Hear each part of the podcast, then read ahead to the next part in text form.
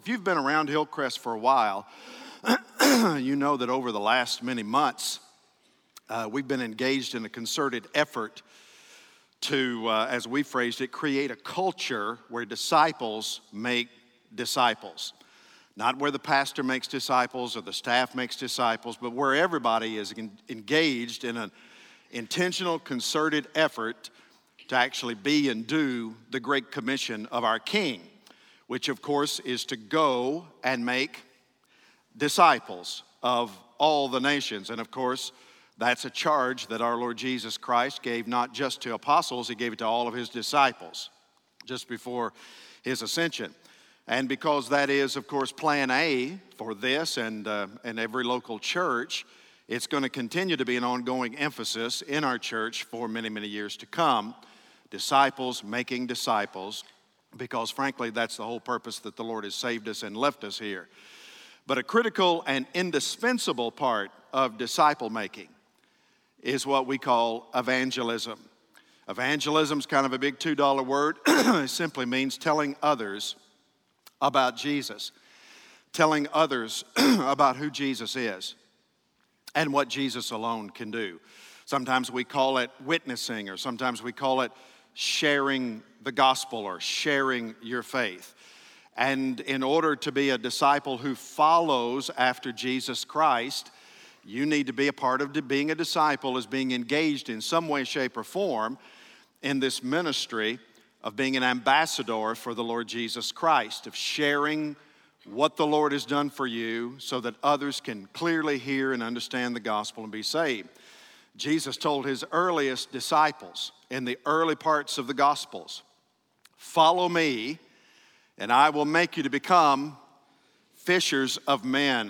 And as Adrian Rogers used to say, if you're not fishing for men and women, you're not following Jesus Christ. Because Jesus calls us to become fishermen, land fishermen, as it were, fishing for a harvest of souls as we together wait on Jesus to come again. So, with that in mind, uh, and in order to keep things just as simple as we possibly can for the next few weeks at Hillcrest, we're going to be asking all of y'all, all of our people at Hillcrest, at both campuses, one simple question. Here it is Who's your one?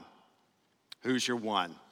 Now, if you were here Wednesday night at our all church night of prayer and praise, you know that uh, this was an emphasis that we introduced uh, on Wednesday night. it's become a major push throughout the Southern Baptist Convention, as you just heard on the screen a moment ago.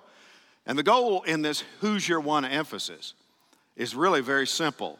The goal is for every born again disciple of the Lord Jesus Christ. If you're here today and you've been saved by the blood of Jesus Christ and faith in the work of Christ, would you say amen this morning? All right, I'm talking to you.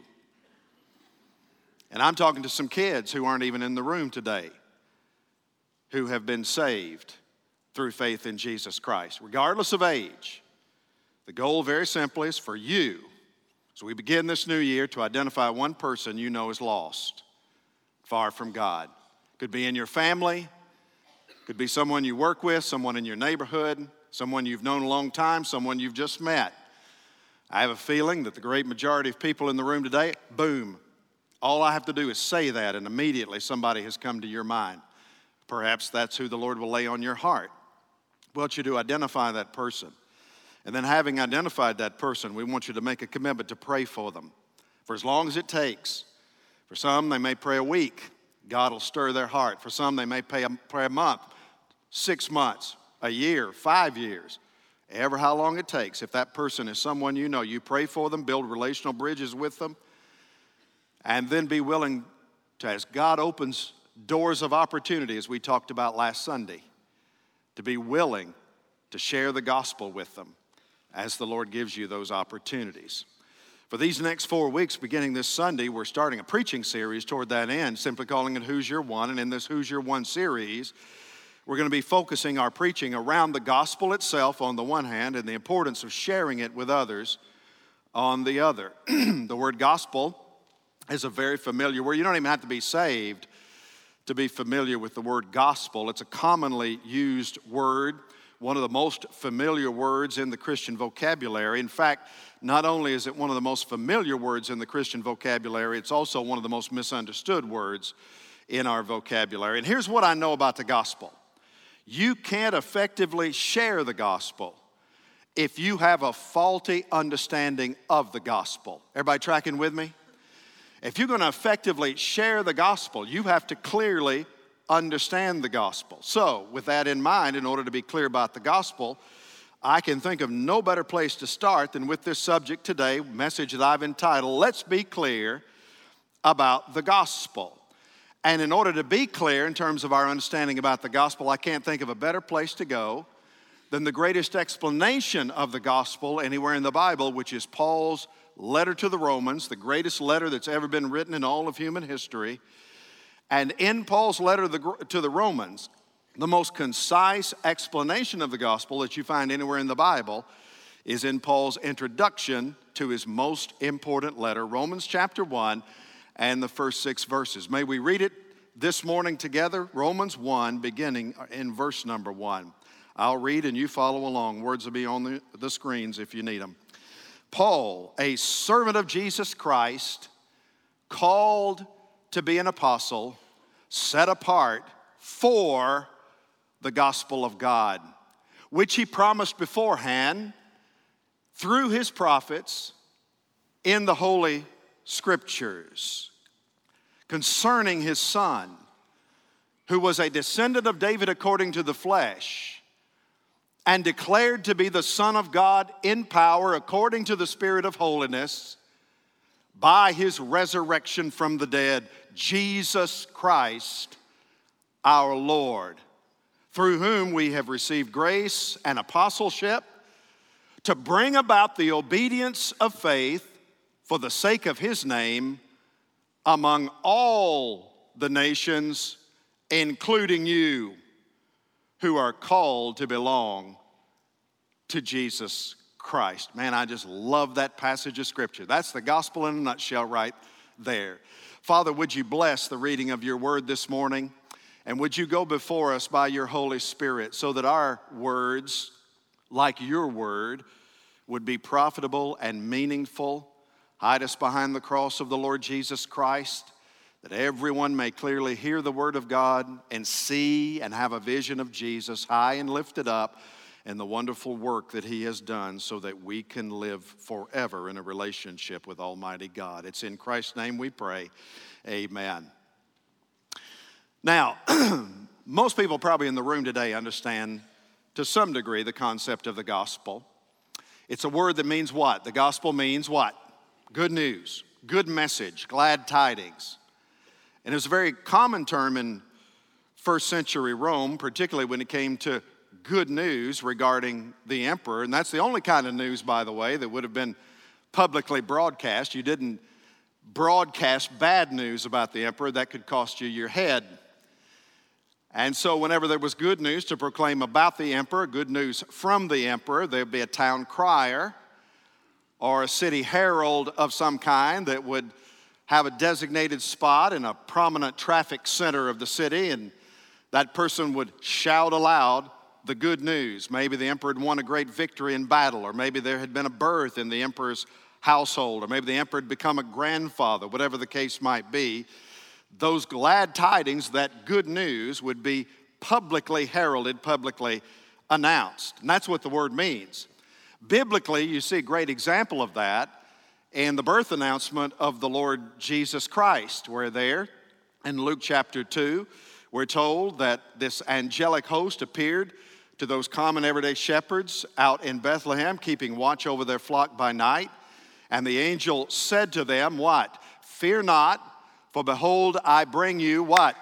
Good news of great joy that shall be for all people. And here's the good news for unto you is born this day in the city of David a Savior who is Christ the Lord. Now, in a very real sense, what they did was they just gave the shepherds the gospel in a very tight knit, compact, terse kind of way. For unto you comes this day to the world, born in the city of David, a what?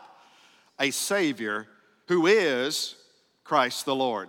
Now, as far as biblical descriptions about the gospel, to get a clear understanding of what the gospel is and what the gospel isn't, again, you can't get a better understanding than this introduction to Paul's letter of uh, the Romans. And this introduction gives us a very concise description of the gospel. So that's what I want to do today as we begin this Who's Your One emphasis. Because if you're going to share your faith, you better understand what the gospel is and what the gospel is not.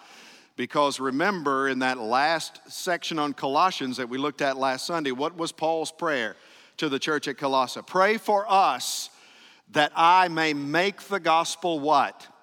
Clear. So let's learn how to do that together because if you don't do that, the likelihood of people becoming saved is not very good. All right, let me give you three things from this opening salvo into Paul's letter to the Romans. First of all, the gospel is the good news from God. Let's put it another way the gospel begins with God, and Paul's very specific here. Paul, a servant of Jesus Christ, set apart for the gospel of God. Now, right out of the gate, there, one of the things that Paul wants to make clear is that the gospel really isn't anything new.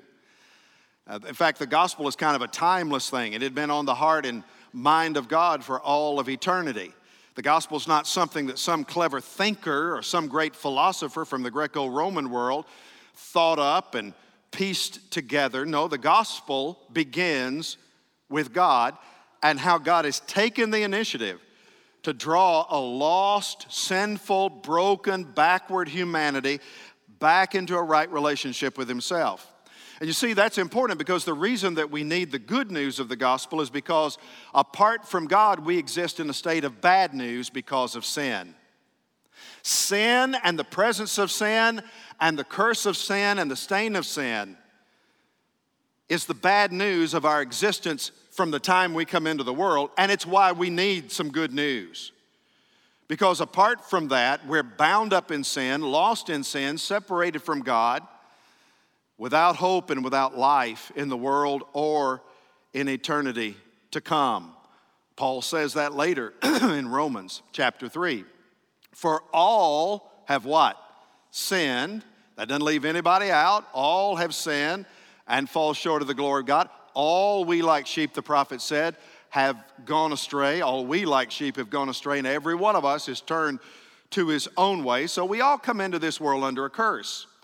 We have our original parent, grandparents, Adam and Eve, to think, uh, thank for that. We inherit this sinful condition because of their decision to go their own way in the Garden of Eden. And that sinful condition is what separates us from God. It's what causes us to be lost. It's what causes us to exist far from God. And here's the thing about that you don't have what it takes to climb your way back to a holy God. This is what we call the great human dilemma. We're lost and we're far from God, and no amount of human effort, no amount of human goodness can ever overcome this eternal gulf that separates sinful human beings from a holy God. I'm here to tell you this morning that, my friend, is an insurmountable barrier that can never be crossed unless God comes to us. And the gospel is good news because that's exactly what God decided to do.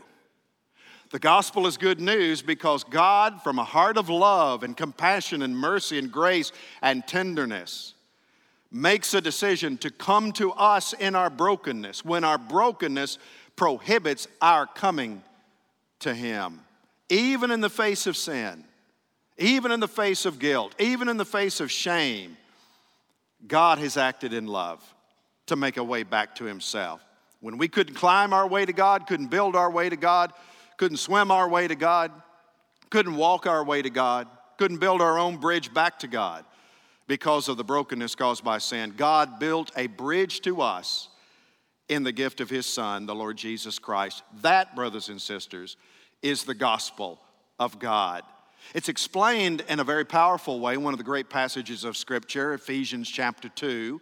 Ephesians 2 is without a doubt one of the top five or six or 10 chapters in all of the Bible in terms of its power, in terms of its importance to believing people.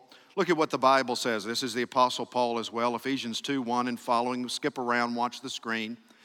And you were dead. You were what? Say it out loud.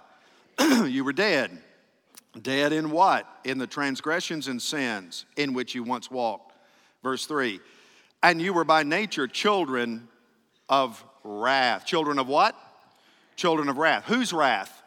God's wrath. That's right. Under the wrath of God because of sin, separated from God, under a curse, like the rest of mankind. Verse 4, two of the greatest words of the Bible. But God, but God, but God, being rich in mercy because of the great love with which He loved us, even when we were dead in our trespasses, made us alive together with Christ.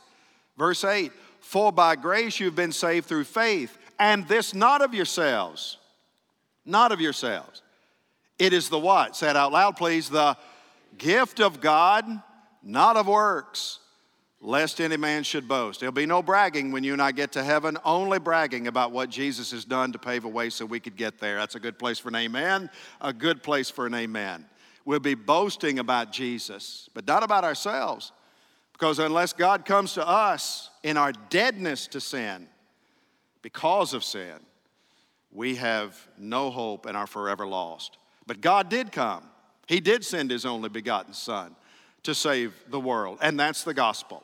I was dead in my transgressions and sins, powerless and helpless, but God, motivated by a heart of love, God acted in mercy and grace and made a way to restore the broken relationship.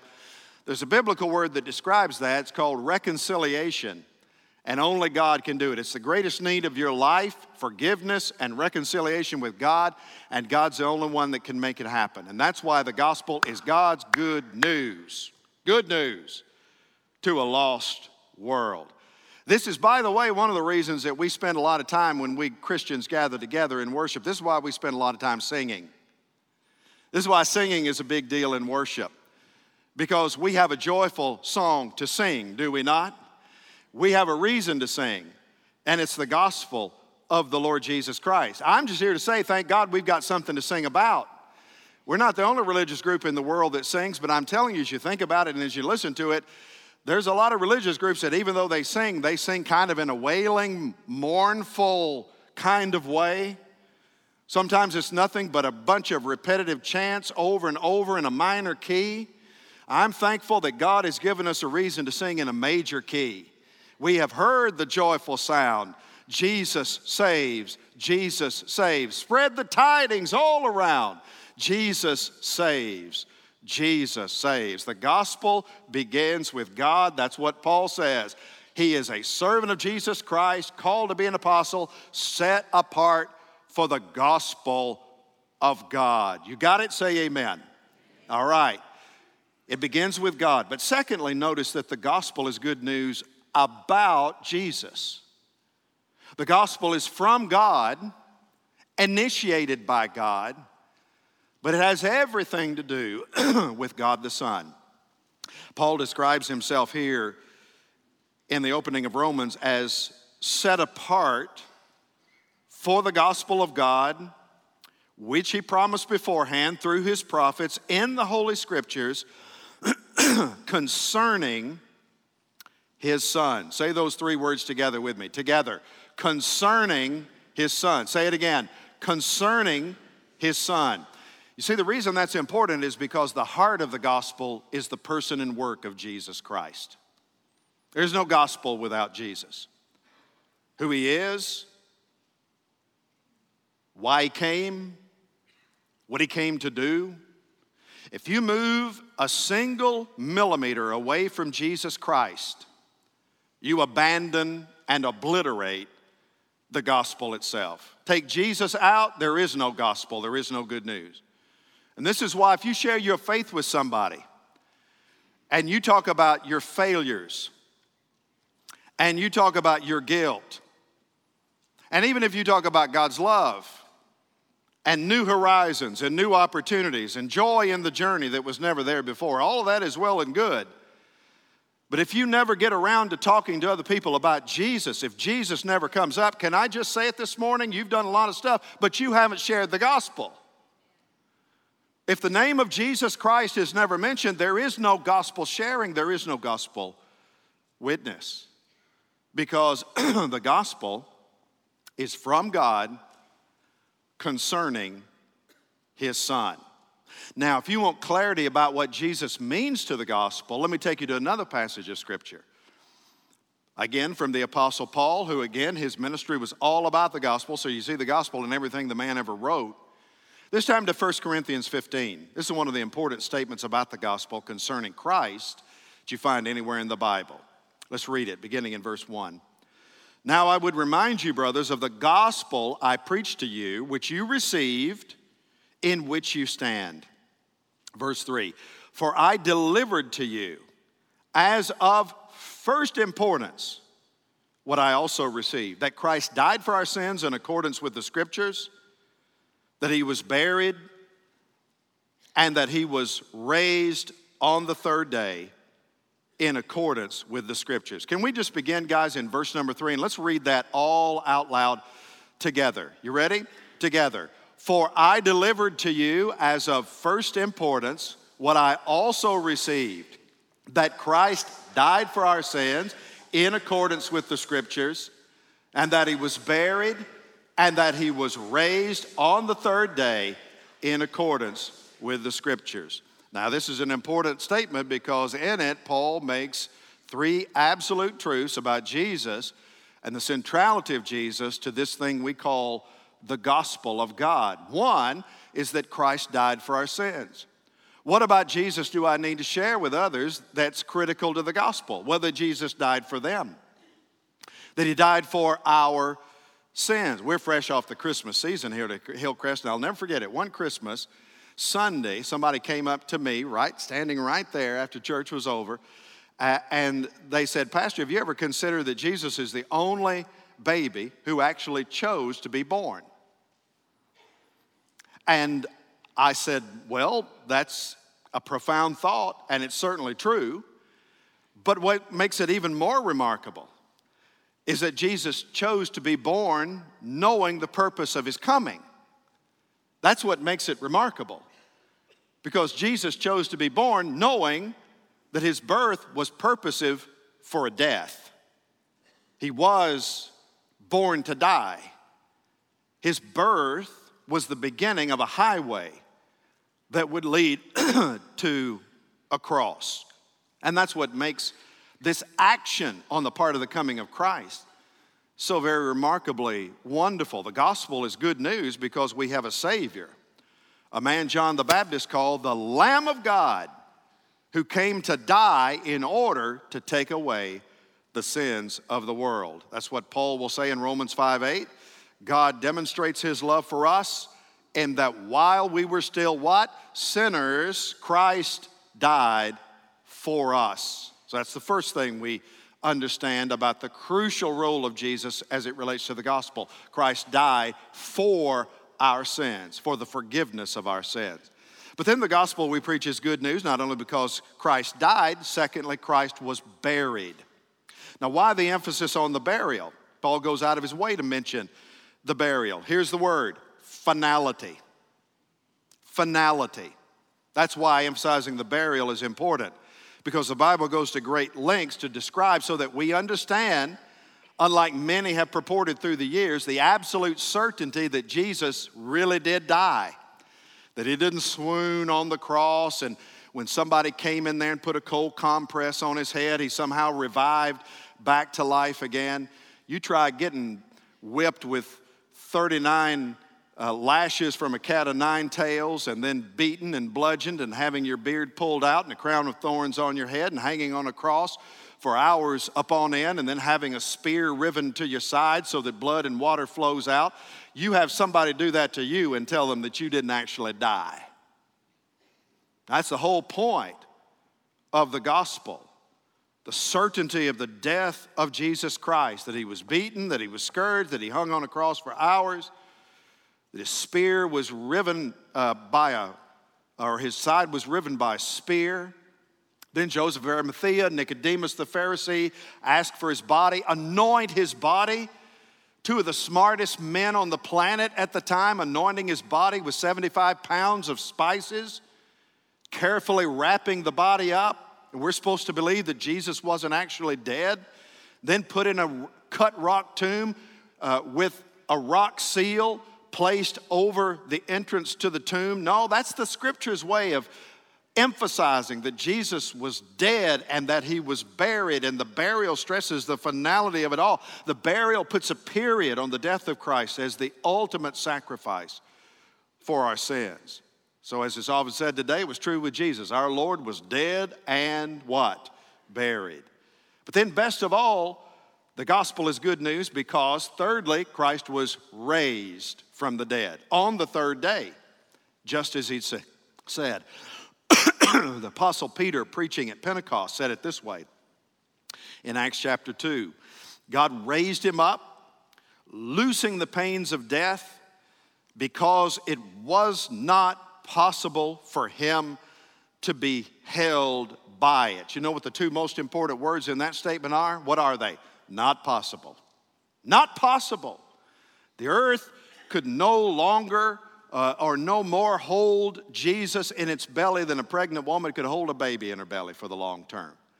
Now, the resurrection was proof that Jesus was who he said he was. It was proof that Jesus had done what he had come to do, proof that he'd accomplished the work that God had sent him to do, proof that power, the power of sin, had been forever broken through his resurrection.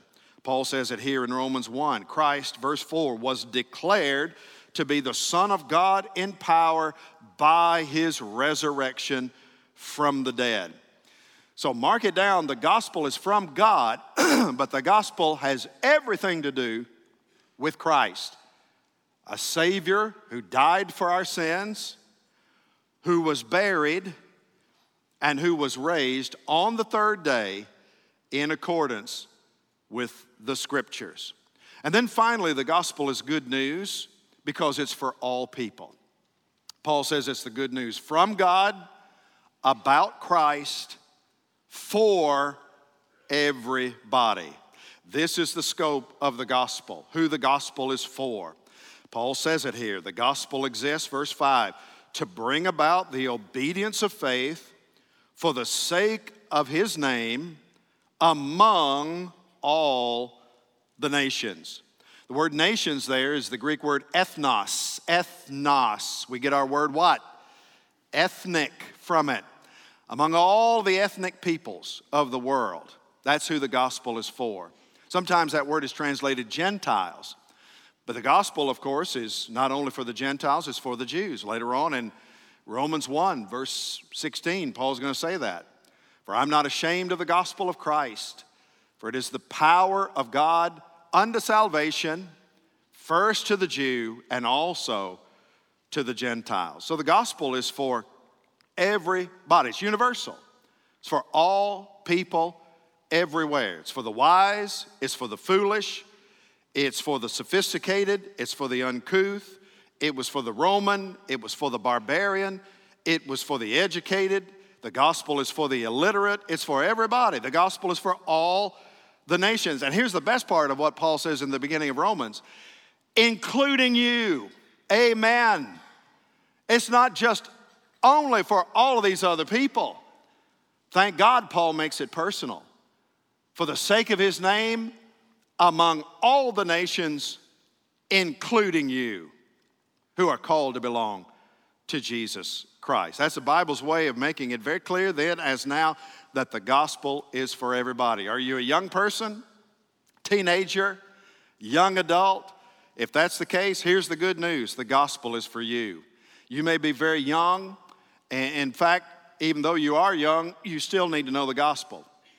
We don't know when a person has a cognizance, a cognizance of sin, so we're quick to share the gospel. Listen, we share the gospel with bed babies over there. They have scripture written over them uh, or read over them in the preschool. We talk to kids about the gospel from the time that they do anything hardly beyond coming into the world. And even though you're young, you still need to be the gospel because, as Spurgeon said one time, you might be young, but you're old enough to sin and you're old enough to die. And if you're old enough to sin and you're old enough to die, The gospel is for you. You need the gospel of Christ. You may be here as an older person this morning. Maybe you are in the twilight years of your life. I've talked to a lot of older people. Most heartbroken I've ever been was leaving Missouri to come here with a guy that had faithfully been in my church Sunday morning, Sunday night, Wednesday night for 10 straight years. We had a lady in our church who married him knowing that he was not a believer in the Lord Jesus Christ. And she made him promise because she'd been married twice before. Both of her previous two husbands had died, and both of those were unbelievers. Now, this was a godly woman, but you don't marry unbelievers. Everybody hear me say amen. That's unbiblical. But she did it because she believed she could win them to Jesus Christ. She did the first two. So she married a guy thinking, I've got a pretty good track record. And she was. She was a gospel testifying machine. But this guy was a tough nut to crack. She made him promise, You come to church with me whenever I go to church, I'll marry you. He made the promise, and he did. He fulfilled the promise. He was there. And I told him one time, I said, Dude, this guy's 80 something years old, great big guy. I said, You have been exposed to more gospel preaching than anybody that I've ever known in my life to keep rejecting the gospel. And then we moved to Pensacola, and I don't know if the man ever came to faith in the Lord Jesus Christ or not. But in talking with him, he thought that his time was past. I've talked to a lot of older people think that way. Too much water under the bridge. I'm too old. You can't teach an old dog new tricks. Too late for change. Here's the deal. If that's the case and you're thinking that way, you need to know this morning the gospel is for you. Why in the world would anybody, knowing the love of God and the sacrifice of Jesus Christ for you, why would anybody wait another day when the last years of your life could be the best years of your life? The best years of all. You may be here this morning and maybe you're not from the Western world. Maybe you're one of these ethnic people from other parts of the world. You're not an American you don't speak English very well. And maybe you think, wrongfully, I might add, that the gospel is an American thing. Can I just say this morning? Most of the born again Christians of the entire world are not from America. You don't have to be an American. The gospel is not an American thing. It's not a Western thing. It's not an Eastern thing. It's a God thing. It's a God thing, the God who made the world. And one thing that we cannot be, are y'all with me still? Say amen. One thing we cannot be guilty of is wrapping the Bible and wrapping the gospel in an American flag. We stand up and salute the red, white, and blue, but can I say this morning the gospel only bleeds one color, and that's red. Only the blood of Jesus Christ cleanses from all sin, and that's true whether you're red, yellow, black, or white, we're all precious in God's sight. Jesus loves all the people of the world. And so the angels were right on every count when they made that birth announcement. The coming of Jesus is good news of great joy for all people. So, brothers and sisters at Hillcrest, let's be clear about the gospel, can we? The gospel is not believing that God exists.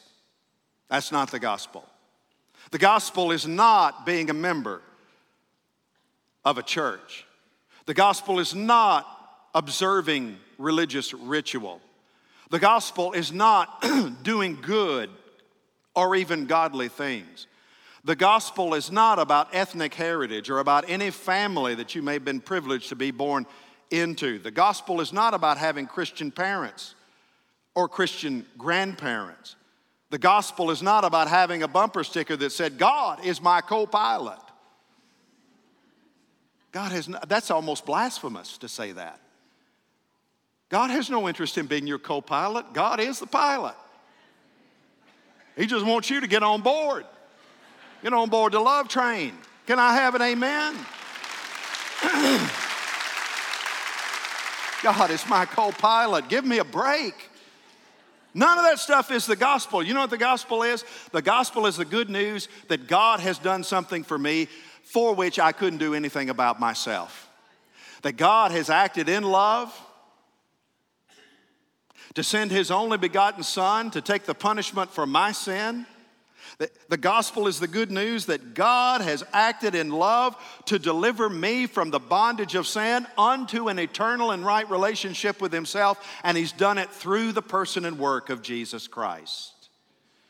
The last thing I would mention this morning is that all of that makes a difference in your life by faith. Faith is the key. I believe that Christ died for the world. But I only believe that that death makes an eternal difference to those who respond to it in faith. That's what Paul says.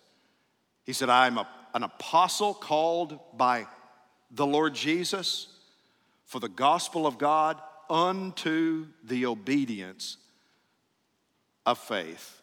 He preached the gospel, but with a clear intent in mind to see men, women, boys, and girls hear the gospel and then believe the good news.